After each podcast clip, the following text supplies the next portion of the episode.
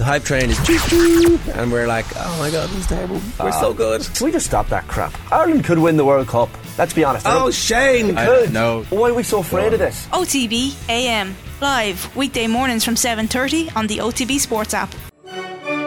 Just a slight tangent on, on that. This was a this is far too much of a tangent. Just a brief interruption. Can I also say one more thing on this? But uh, we also need to impose some rules. Like we can't just have 20 minute tangents over a text. Come on. That's just refusal to consider the circumstances. I'm not going to entertain that, Joe. This conversation is not a good one, I think. Do we argue much? No. We keep them inside. Let it fester. See, I thought this was a ridiculous text until I read the top three, and then I thought, you know what? Oh, I'd actually debate that with you. It is an interesting. Sorry, it's not an interesting question, but uh, Let's make that clear. I love the sound of a snooker referee counting up the score.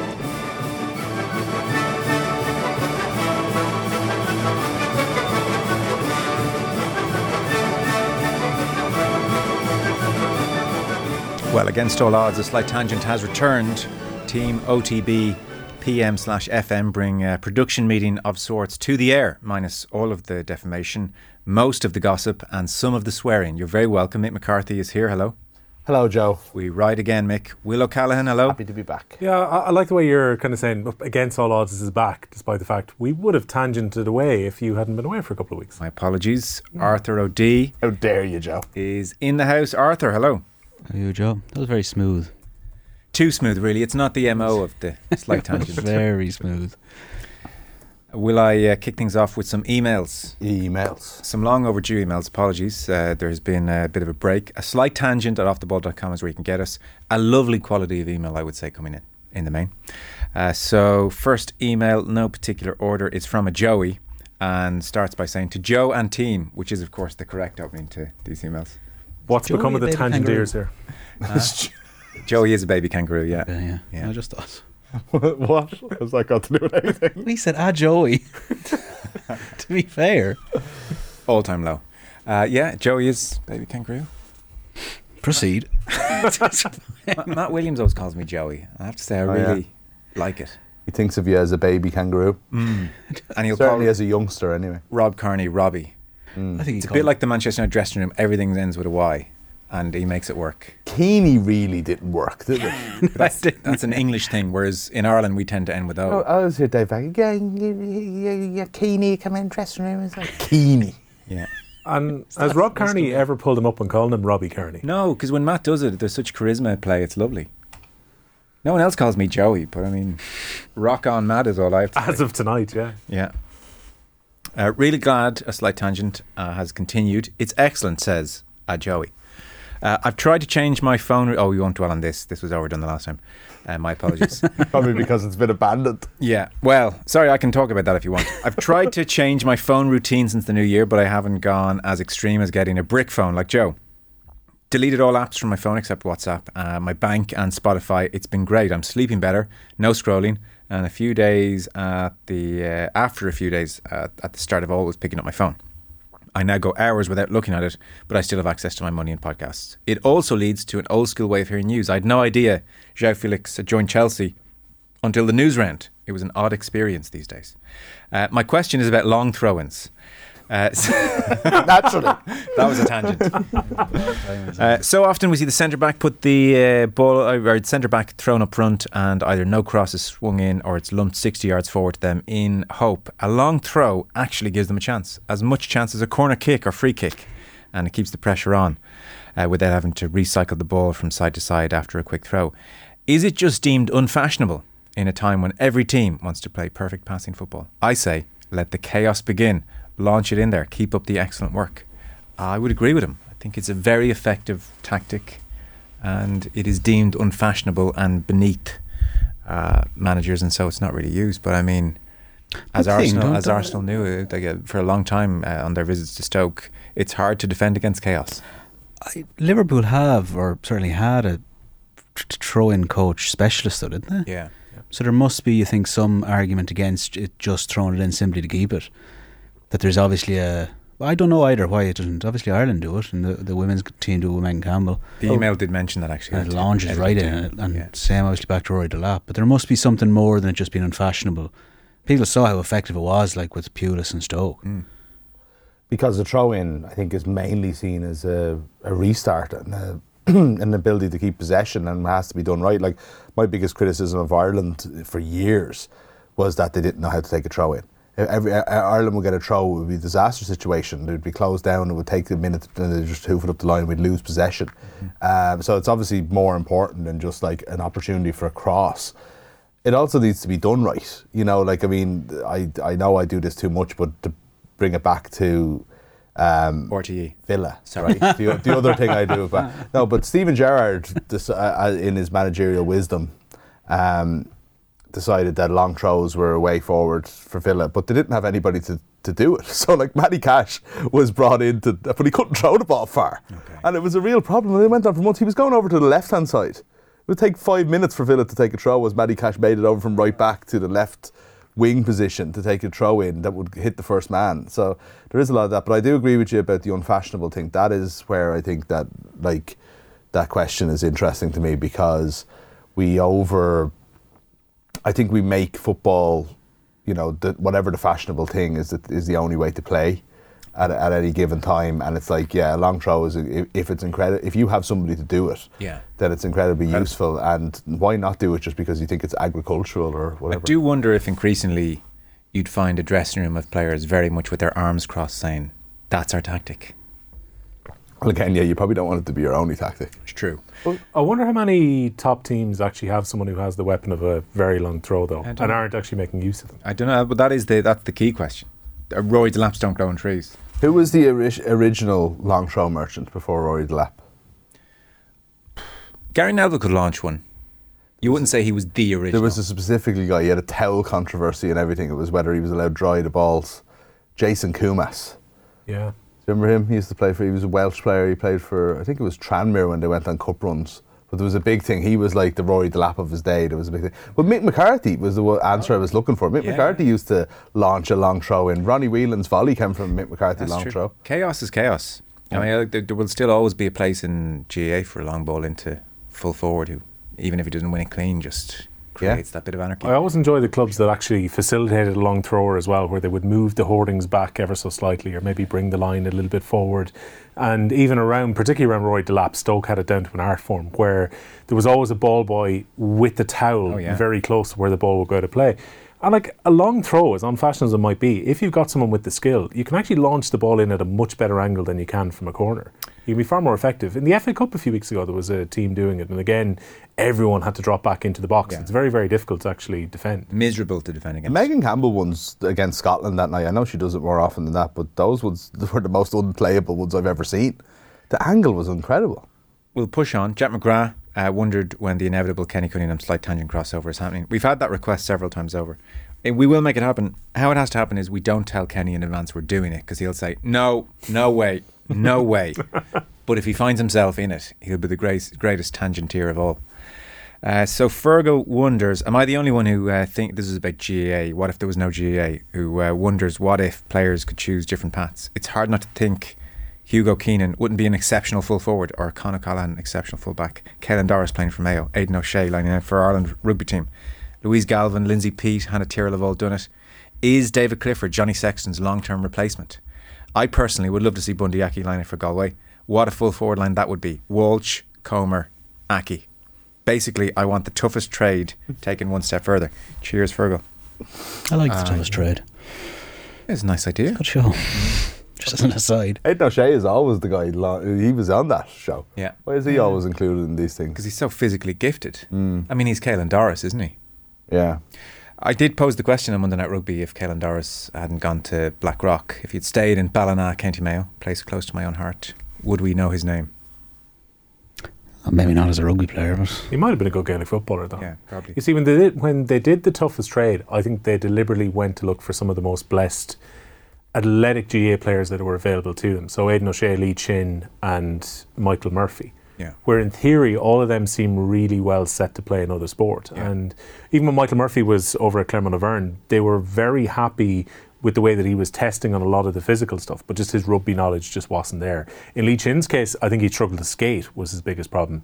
And Aidan O'Shea actually did quite well in the combine bits. So essentially, he went to a mini NFL draft and they ran him through some of the different bits of the combine. His jumping stats were good, his running stats were good. It's just he again lacked that immersion within the sport. Oh yeah, I don't, I don't think anyone, even Fergal, is contemplating a switch this late in their career. He's more saying if they had gone to the GAA field that day instead of rugby, what might have been. Same point with Doris. Would have been weird for Bundee Aki to do that. Yeah. Would have all right, yeah, yeah, um, Would you really want Hugo Keenan at full forward though? So really you want Hugo Keenan at wing back? yeah. I would have thought wing back. And why is Con O'Callaghan going to full back in rugby? Don't know, don't know. now, now you're really confusing things. No, I thought the same thing reading. Con, Yeah. bit of a centre, I'd say. Is I he? would have thought so too. Yeah. Yeah. It was always very striking when uh, David Clifford talks about playing football and. You're, I I remember interviewing him thinking, oh yeah, how many would you score in a season? He was like, no, I was a really average centre half hmm. in football. That's been that. Yeah, you would. Yeah, it's funny. That's strange. Normally, people are good across the board at what they do. yeah. When- But maybe he just played Gaelic football all the time, always number one, and just sort of threw his hand a little bit of football. When I was over at the Olympics in 2012, I came across Martin Johnson playing five-a-side Astro. Yeah, Didn't quite translate. not quite the ball player that David Clifford is, though. You know, I would kind of like more of a athlete. I would He was say. pointing with authority. I'd say he was. Yeah, Uh, good leader, no matter what sport you're playing. last email. Keep them coming in, by the way. It is nice to get them, and they often uh, bail us out when we haven't thought of things to talk about. But we do have lots to talk about this evening. Uh, hey, lads, this might be a bit too deep for the segment. No, give us the depth. We want the depth. Uh, but it could be a good platform for it too. My two favourite segments are this one and Sunday Paper Review, mainly because guests tend to speak off the cuff on various subjects. So this is the man who doesn't want preparation. Another common link there. No, no, It's email from a Jay Malloy. I hadn't spotted that. so he mentioned a recent Sunday paper review, Dion and Tommy. Uh, they were talking about Roy Keane, and this was on the back of the Tommy Tiernan interview, and, and Roy not quite opening up. And the lads were reflecting on that and uh, talking about his decision to stop drinking and the way we talked about it. And he said, You seem to suggest it would be interesting and would open the door to a deeper Roy Keane if they knew why he'd stopped drinking. I've skin in the game here because I had to stop drinking in 2018. I was a full blown addict. I played junior football, and to this day, I haven't told my teammates I don't drink anymore for fear of judgment. I make the usual excuses. Ah, I'm driving. I want to go to the gym in the morning, not feeling well, etc. I feel like the culture of addressing mental health and depression has changed in Ireland for the better, but not drinking is still a weird taboo. What's wrong with your man? As I sit with the Lucozade, has been said to me countless times. You've interviewed dozens of athletes on the topic of addiction, and for all that, I applaud you. But to the ordinary man in his 30s playing amateur sport, whether it be GAA or soccer in Ireland, it is still weirdly almost frowned upon. Thoughts? Cheers, Brian. Uh, P.S. I listened to a slight tangent on the way home from AA meetings, so if this got read out, I would laugh. Addicts have a sense of humour too, you know. I had thought this had really changed. I, the days of going out not drinking, I had thought were now. Yeah, I get that. Yeah, I would have thought so too. All right, yeah, I, sp- I suppose you just didn't. I, w- uh, more so, I probably would have thought you just probably wouldn't go and do it or put yourself in positions where you'll be expected to drink, say. But if you were out, quiet pint or two or three, that territory, not a big night out, Yeah. and one person at the table was either drinking a non-alcoholic beer or was just having a coke, I'd be surprised if in this day and age there was a, "What are you doing? What are you not drinking?" I feel like that day's gone. No, Do you not think that you'd ask? I feel if there was, say, three people and one wasn't drinking, might depend how well you knew them. If they drank every other time the previous twenty Yeah, times you yeah. were out, then you maybe might ask. Well, but if what you I was gonna if you just realised if, if oh well he never drinks, gee, I think he'd be, oh, I think you probably get used to it, yeah. it's not that strange, is it? Now this is sorry. This is This is his lived experience, though, as well. You know, I think lived there's, experience, there's yeah. different. Um, yeah, I suppose there's different groups and there's different people that you'll drink with, and maybe there is a little bit of that. Like I've definitely seen it. Sure. I kind of agree with you that it might be on its way out, and it's less, in my experience, that I've seen it than than, than previously. But I mean, growing up, uh, as I say, growing up, like you know, from the time you were drinking in pubs.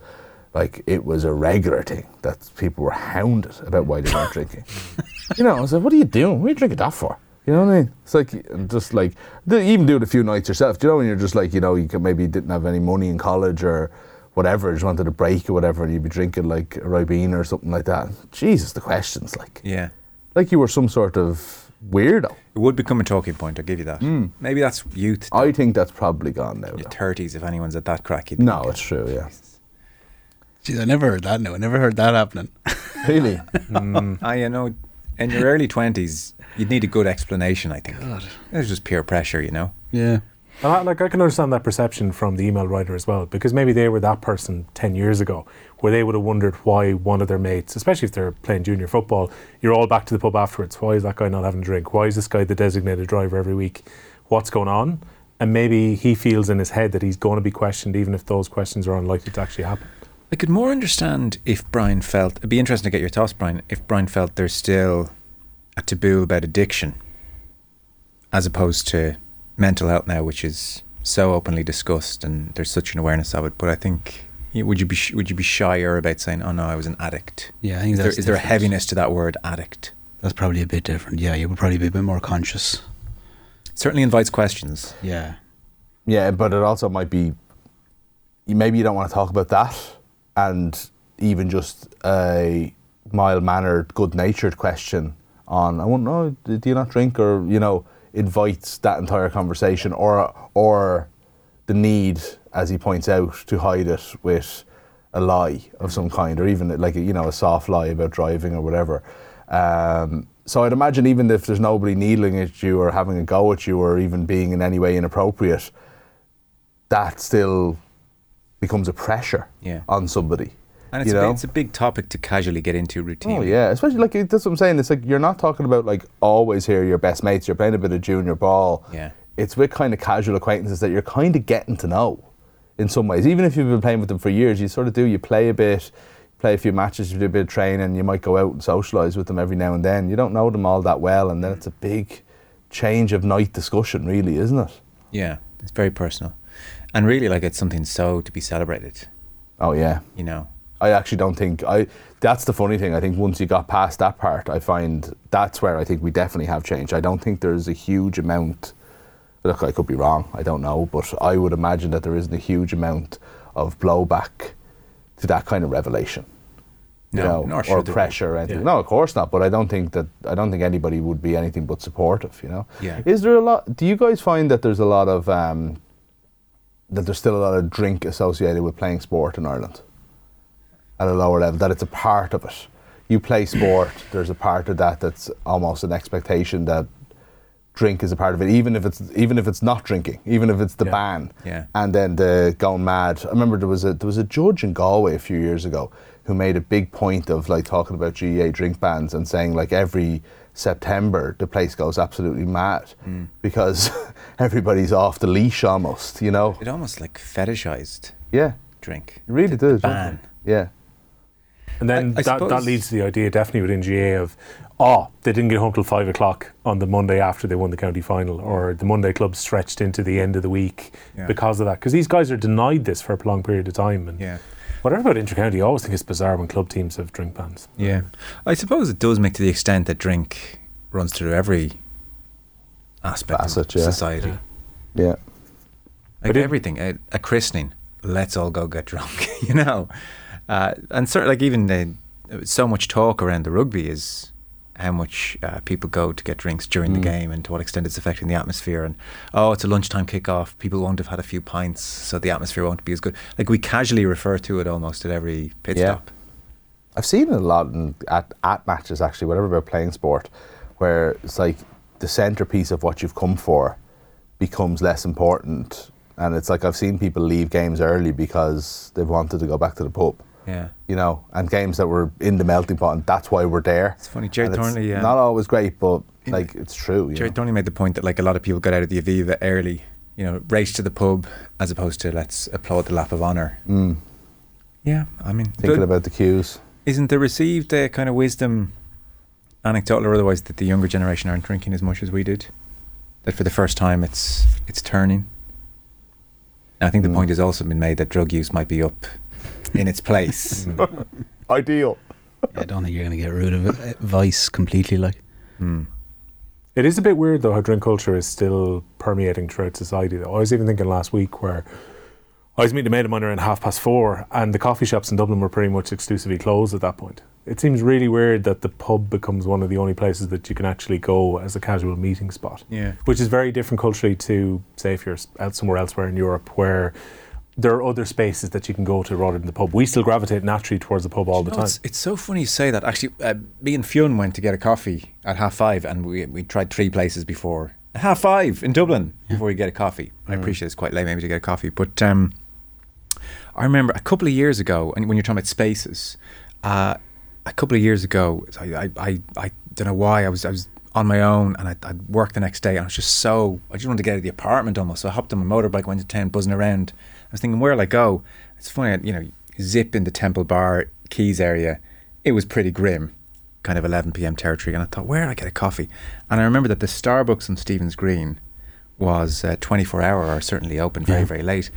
And so I thought, well, park there and pitch up there and go in and, and, and read a book or something. And it was awash with, I, ge- I, I, I- I would say, you know, brown faces of the, uh, you know, Muslim faith would be my guess. So like, uh, and it was packed. And it was so lovely. Everyone sitting there was chatting. Clearly, nobody had a drink taken. Nobody was drunk. And it was like such an odd atmosphere for 11 p.m. onto midnight on a Saturday evening. And I do remember thinking, my God, we could have we have this all wrong. Yeah. And that's actually when I was in the Middle East, actually years and years ago on a holiday. I was just in, in Dubai, and that's what like Starbucks at night time is. That's the socializing place. That's where people go. You know what I mean? I know it's a different Yeah, thing. yeah, but with, no, it's Yeah. the same thing. But and like with no hint of antisocial behaviour, no air of anything in the air. Whereas honestly, two kilometres down the road, Yeah. be careful But- where you're walking. the point on what else is there to do is an, is so. I was saying that to you earlier. Like I mean, not really so much now, but when I used we did the shift a long time, Joe, and a long time ago, and you know I was in my twenties, and you know by the time you know like single and like Monday, Tuesday, Wednesday, Thursday. You know, by Thursday you'd want to go for a pint. You want to do something because what else were you going to do after work? You weren't like, you know, you didn't have to be up the next morning. We were working basically two to ten on this shift, and that was because the amount of days like Tuesday and Wednesday is like, oh, I don't feel like going home. What will I do? And like, you couldn't go to the cinema. You can't go to like you can't go for a coffee, as you said, and maybe sit down and read a book. There's nothing you can do in this city, and therefore the rest of the country, obviously, outside of going to the pub at night time. Restaurant, So, so people work. Well, yeah, going to a restaurant at ten o'clock at night. There's not many places you go during the week No. Yeah. that'll sit you at that time. You know what I mean? And even then, like you know, that's something.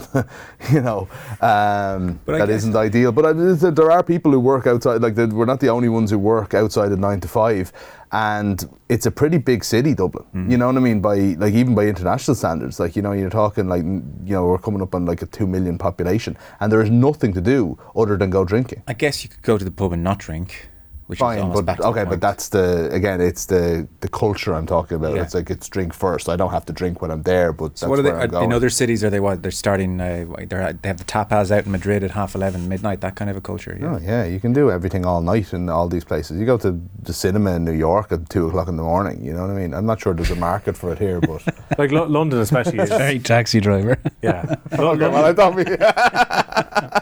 that's that. I mean, current New York, Arthur, not uh, the seedy 19. He was single. He said. like London's a 24/7 city. I appreciate it's a lot bigger than Dublin, but still, Yeah. like there's transport all night. There's things to do in London all the time Yeah. that you don't necessarily have within Dublin. And European cultures, I think things go quite quite a bit later. Like if Spain is the example, everything happens much later in Spain. Nightclubs Yeah. don't close till Fair enough. four I, five I, a.m. I won't disagree on the option point at all. But I, having said that, you know, the thought of going for that Thursday night pint, Jesus, that's nice too. Like it's not. No, I don't. I, the I don't think of we all evil. don't ban all pubs. Yeah. I'd still go for that. Thursday night that sounds lovely. Why don't Yeah. we do that? That's a fair point. You're you're not here. It's a lot harder, but it's a lot harder to find. Contrarily, but like a lot harder to find a pub in those countries. Okay. Like mu- much more difficult. Yeah. Especially if you're walking through like uh, go to Italy like a fair bit. Lo- love going there, but it's like and so you can find a great place to go get a coffee or gelato or whatever else late at night. Yeah. But God help you if you're just looking to sit inside a pub and just get a drink. It's Yeah. just- So, like, there is something lovely about that culture yeah. as well. It, it, does that come down to climate? Is that am I mad to think that that it's like it's just a different thing that it's hotter during the day? Like, and I don't know. Maybe that's kind of too simplistic. Because as you're saying, London and remember even living. I used to live off Edgware Road, which obviously in the last while has kind of it's largely it's all kind of shisha bars and different Middle Eastern restaurants and stuff. So it's completely that as you see outside Starbucks, but just the whole way up, and it's incredible. Like it's mm. just so different. No pub on the road at all. And it used to be completely different. The opposite. It used to be full of Irish pubs and stuff, didn't it? All gone now. Yeah. I'm sure climate does have something to do with it, you know? It affects so much. Like, I- like uh, why do Like maybe. things start off in a certain trajectory? Uh, we had to take a break. That was just the emails. That was more than a, a tangent. There are some texts in just to sign off for a moment on was a Tranmere player, but it wasn't Koumas. No, says a I got texter. that arseface. Uh, so do you know who it was? Dave Challinor. Okay. But I did have to look it up. I didn't remember his name. Um, but I Eamon and think, Kildare knew. Yeah, Lads, Dave Challinor is the Tranmere player who could throw the ball really far. I think Koumas was their good player and Dave Challinor was their gimmick player. And then that was Tranmere who kept making cup Christ. finals. So much for giving some sort of props to the throw-ins, the gimmick. Oh, do you know what else Dave Challinor did? He was like a left back who could throw the ball far. Let's get him on the show some night. He was honestly, he was so famous that I thought he was Jason Koumas. And Brian in Waterford on the long throw in point. Gary Stevens had an effective long throw for Everton and England in the 80s. Thank you, Brian. Uh, any texts in, get them in 53106 on the drink conversation or more besides. Uh, we will get back to sport. Sorry, we went off it slightly there. Thanks for the email, uh, Brian. I hope this does give you a laugh on the way home from AA. Uh, been an interesting week for Pep. It seems Manchester United may go the way of Qatar. There is Liam Brady, love in. Uh, rugby ticket prices. We'll get to some of those, if not all, in just a moment. Max, so a slight tangent is coming at you. Myself, Mick, Arthur, and Will here. Spurs are 1 0 down, by the way. Uh, It's nil all in Paris between Bayern and PSG. Pep Guardiola has caught our attention this week for obvious reasons. So came out today, apologised to Steven Gerrard. I don't know if we have the audio, Pete, do we? We do. Okay, so here we go. I mean, this uh, was at the start of the press conference in advance of tomorrow's game. So here's a bit of Pep coming at you. I apologize to Steven Gerrard for my unnecessary and stupid comments I said the last time about uh, him. He knows how I admire him and his career, what he has done for for this country that I am living in training session. I am training. I am a shape of myself. What I said because he doesn't deserve it. I'm truly believe my my comments, what I said uh, in my previous conference about I defend my club, but uh, I didn't represent my club well, uh, putting his name in this stupid comment. So I apologize. I said to him personally, but like I comment publicly, I have to do it here as well. So I'm so sorry for him, from Alex, his wife, kids, family, because uh, it was stupid. I think Pep's in for a fairly intense few months somehow. Yeah. This is where he is at day eight. Seemed pretty shook. Yeah. Seemed a little bit shook. I thought he was sincere when he said, I'm ashamed of myself. I think Like- so too. Like, I, I, I, I've strayed into something a bit nasty. Why did I do that? Kind of thing. It struck me at the when, when he said it initially, made the comment first, that I was like, that's a bit odd. That's not even your fight. And you're not. There's that weird thing, though, with Guardiola and that whole era that you kind of. It's almost like a second mark when he comes in because it's sort of like uh, what the the evolution to what they wanted from get go was what he symbolises. Yeah. And then a little bit before is a little bit of a preamble. I don't think anyone takes that city and this city the exact same in terms of what they've No, done. Part one is not a dynasty. No, this one's taken it to the next level. So I think he feels a kind of ownership for the whole thing, and I presume that's what was kind of sold to him. But it doesn't. Um, that was weird, and it was kind of unbecoming to kind of say it initially. It Just what's, what's, there's no gain in that, like and, uh, you know. And I presume that's reflective. I'm not following how it's going, kind of online, but I presume that's reflective of a lot of things. Obviously, there was a lot of people like I suppose Lucas Leiva, Jose Enrique, and stuff tweeting afterwards about get their medal, and I suppose it probably all gets tied up into that, but. I, I think he was. I think he probably, on reflection, was a bit embarrassed Yeah. that he'd gone down that route and wanted to bring it back because he, he, as he like, he lives with these people in whatever small little global thing you know they have. Hmm. That it's like he'll have to encounter that. That's you know, it's just not really. It's not great. I know I heard you on the news round. Makes different thoughts on it though. Well, I took it to be very sincere, and Mick will come to you in a second. Don't bother.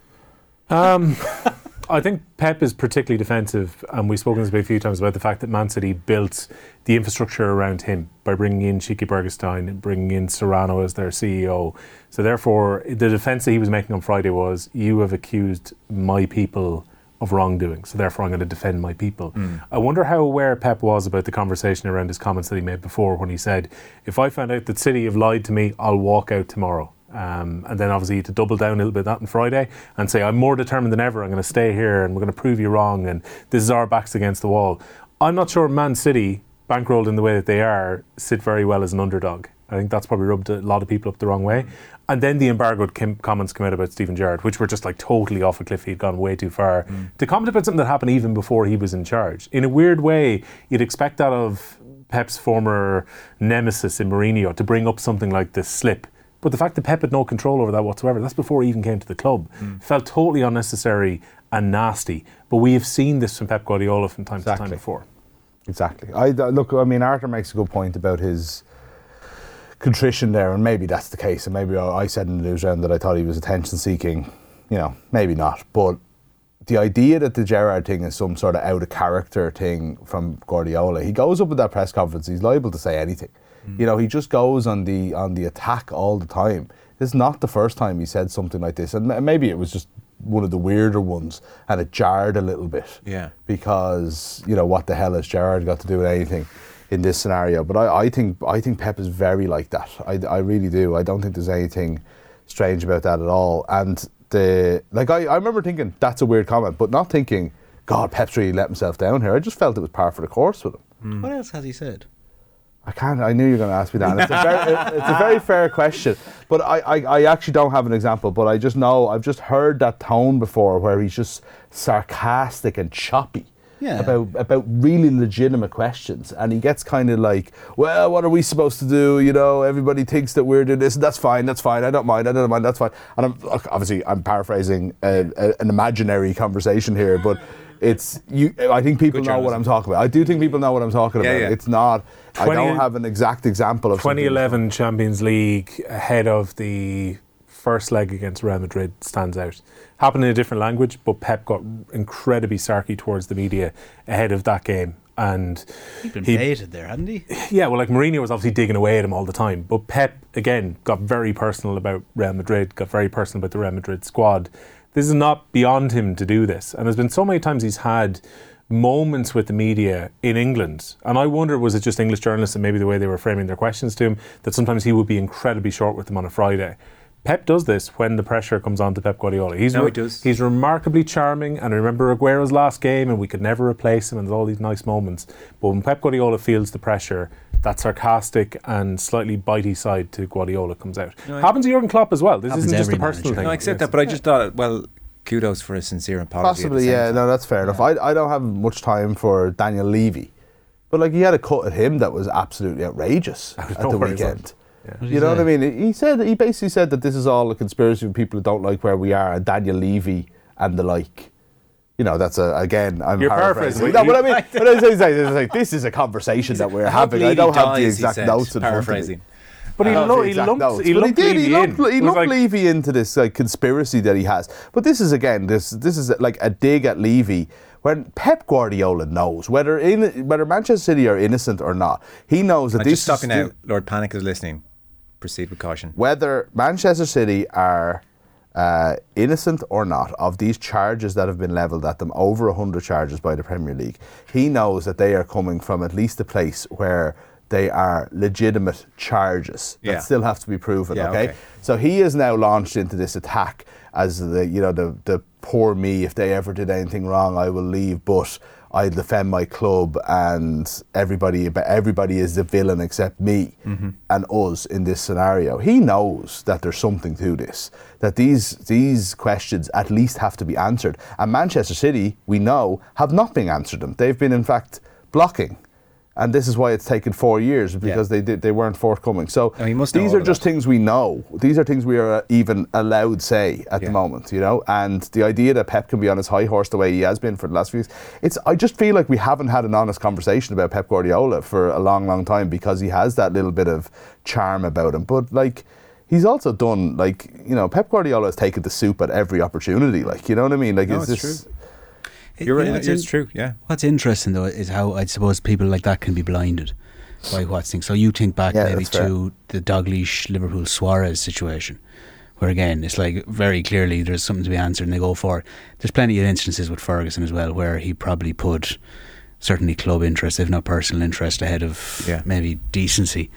Um, I don't think that's that. I don't think you could level that against him as unique. And similarly, I, I don't think you'd level it against him that being snippy with things is unique for someone facing pressure. I mean, that's as yours kind of I think was with Gavin last week. Like Ferguson would routinely ban whoever he could if if he felt the need to. Like very good journalists, someone like Daniel Taylor, banned. You get out. I don't like what you're saying. So that's not you know that's one way not to have to be snippy with him. Is not having there every day. Yes. Uh, Manchester United to Qatar is amazing prospect. Define amazing there, Joe. Qatar to Manchester United, even. Just the the most famous club in the world, the biggest club in the world, in no real need of finance. You know, one of the few uh, clubs that can generate the billion that they spent in transfer fees and give the Glazers a ton of money and various other things. They don't. This is not transformative money because they are the biggest club in the world. That even they are up for grabs here, and the stench that will now hang over quote unquote the greatest club in the world, most fabled club in the world, whatever way you want to put it, going forward would just be uh, so I f- grim for the game. what I And- and find like all- interesting, all, Joe- all future achievements, and that this you know will go through, and there's multi-club ownership, and Philippe Auclair talked to us about that the other night. I mean, like whatever the, the rules and regulations, but just you know, it, it, it's the perfect Glazer sign off. This is what we've done. we've made an absolute show of this thing, and now the cherry on top is we're giving you over. You're now owned by Qatar. Good luck. See you in Tampa. Now, uh, yeah, allow the commenters on YouTube and the texters to come in on this because I wonder if Manchester United fans find this more palatable now than they would have previously because that they know they're up against nation states and people like Todd Boehly who are willing to throw money at teams to be successful within the Premier League. Is there a certain element that there might be fans who would go, I don't particularly want to be owned by Qatar, but maybe you have to join them to try and beat the teams around them? When you look particularly what's happening across the city at but Man United don't in the era of financial fair play. They can spend more than enough to compete. and also do up Old Trafford. Like, like, is there an option that's not the Glazers? Eh, Does Jim Ratcliffe come in and have enough of a transformation to keep them competitive? Say, Yeah, I would think so. so he's more palatable than Qatar then. I think. I mean, Not by the, miles, the, the, the list of things more palatable than Qatar is lengthy. Yeah. Yeah. This is where whataboutery has got us, I think, over the last few years. Like, because there's even like this this idea that like private investment that's always been there, but football has grown as an industry massively. So obviously that private investment is going to get bigger Yeah. and is going to get, and then naturally it's always going to be shady and there's always going to be questions to it.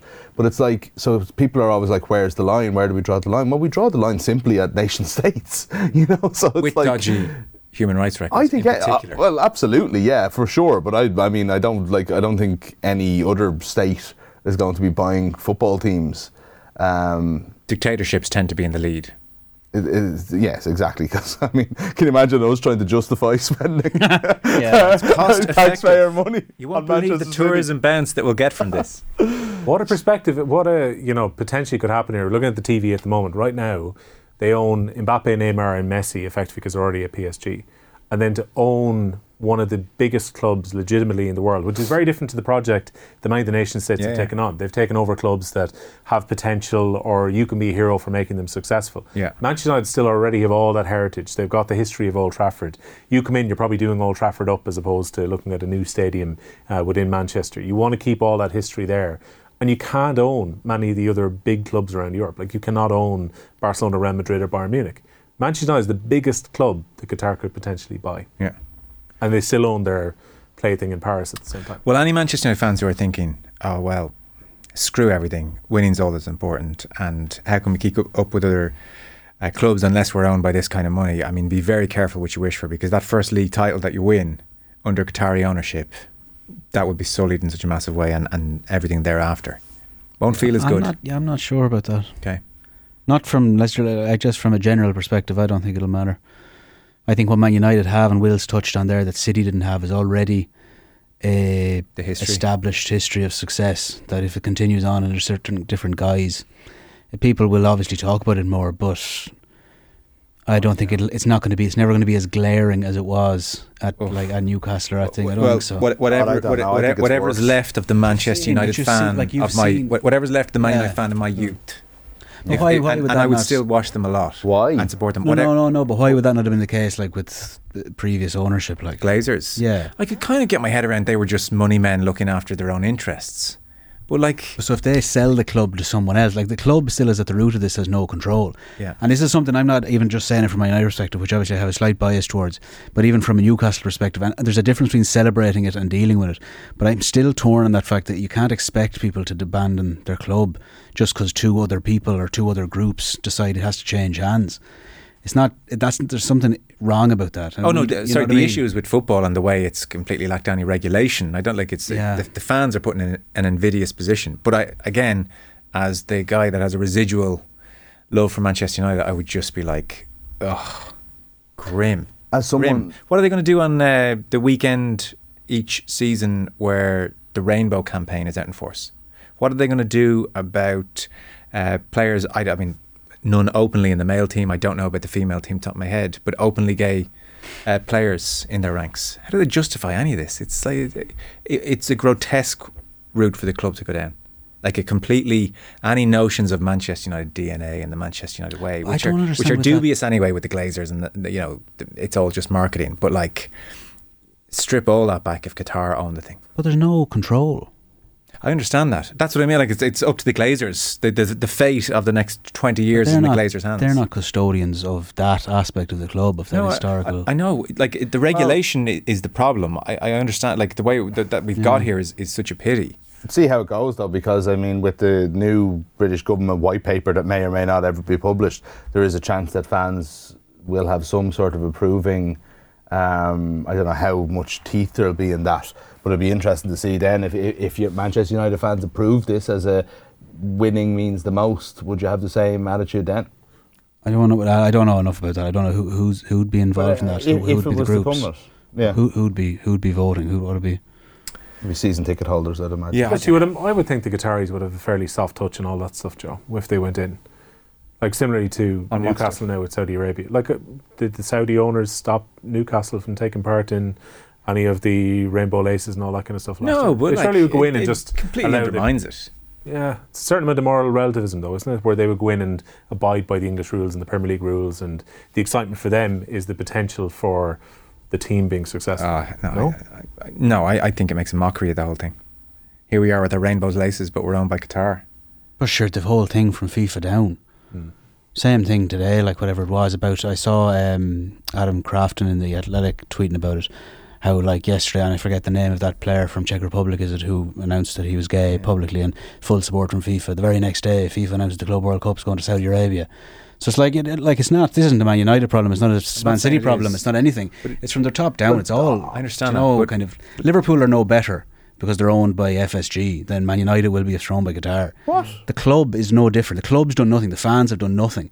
The cl- this is all things of outside. Okay, but you're being very kind of. I, I understand what you're saying. You've made that point. But as a Manchester United fan, I'm surprised that you're not a little bit more perturbed by this because whatever about Man City and Newcastle and PSG, kind of like semi, no, not nothing clubs, right? They're big clubs in their own right, okay? But they're not winning titles. They're not the biggest club in the world. If I'm a Manchester United fan, which I'm absolutely not, but I, I'm surprised that I, I, I, I would be with Joe in terms of saying, like, this is a club that has built itself into being this massive club in, in the world. It's it's built through like Matt Popularity. Busby and Yeah. you know and, and everything that it meant to the people of Manchester and wider Britain and Ireland and further afield even then in the 90s and everything like that uh, under Ferguson.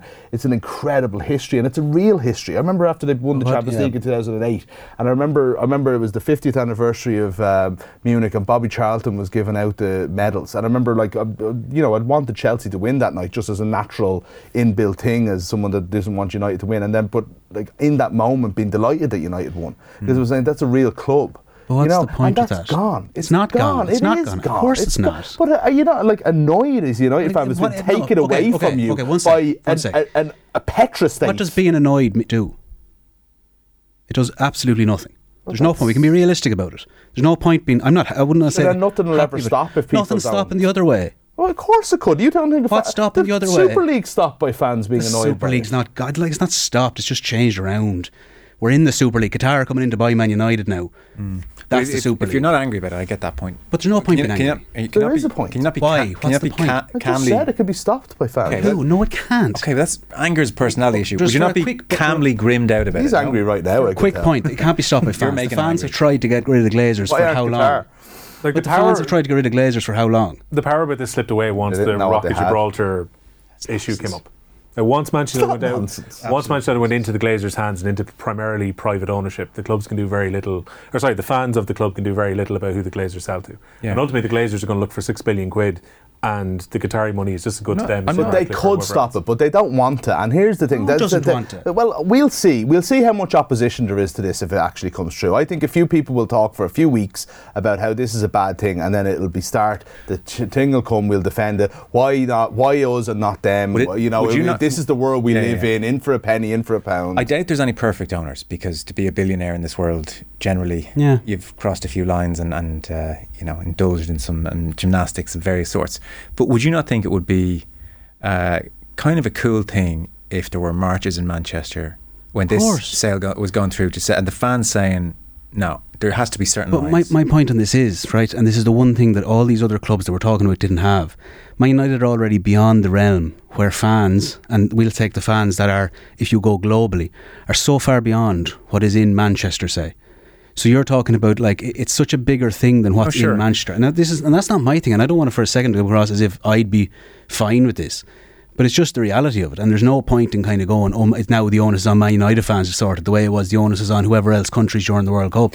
The onus is on Newcastle fans. Like that's just passing the book to the next one's on, and then they'll come for Aston Villa, and it'll be the But same this, thing. But this is the start of the process, is my point. Is like at the start, surely at least you can voice your opposition to it and say, I don't want this to happen. That's at the very least, right? And then it happens, and then you deal with it. And then you come to that point too late then. where you're. What do you mean? It's too late. Once it happens, it's too late. That's what I mean. But once it, if you said it's not going to not do anything anyway, that's at the point that you come to the acceptance form of grief or whatever it is, acceptance stage of grief.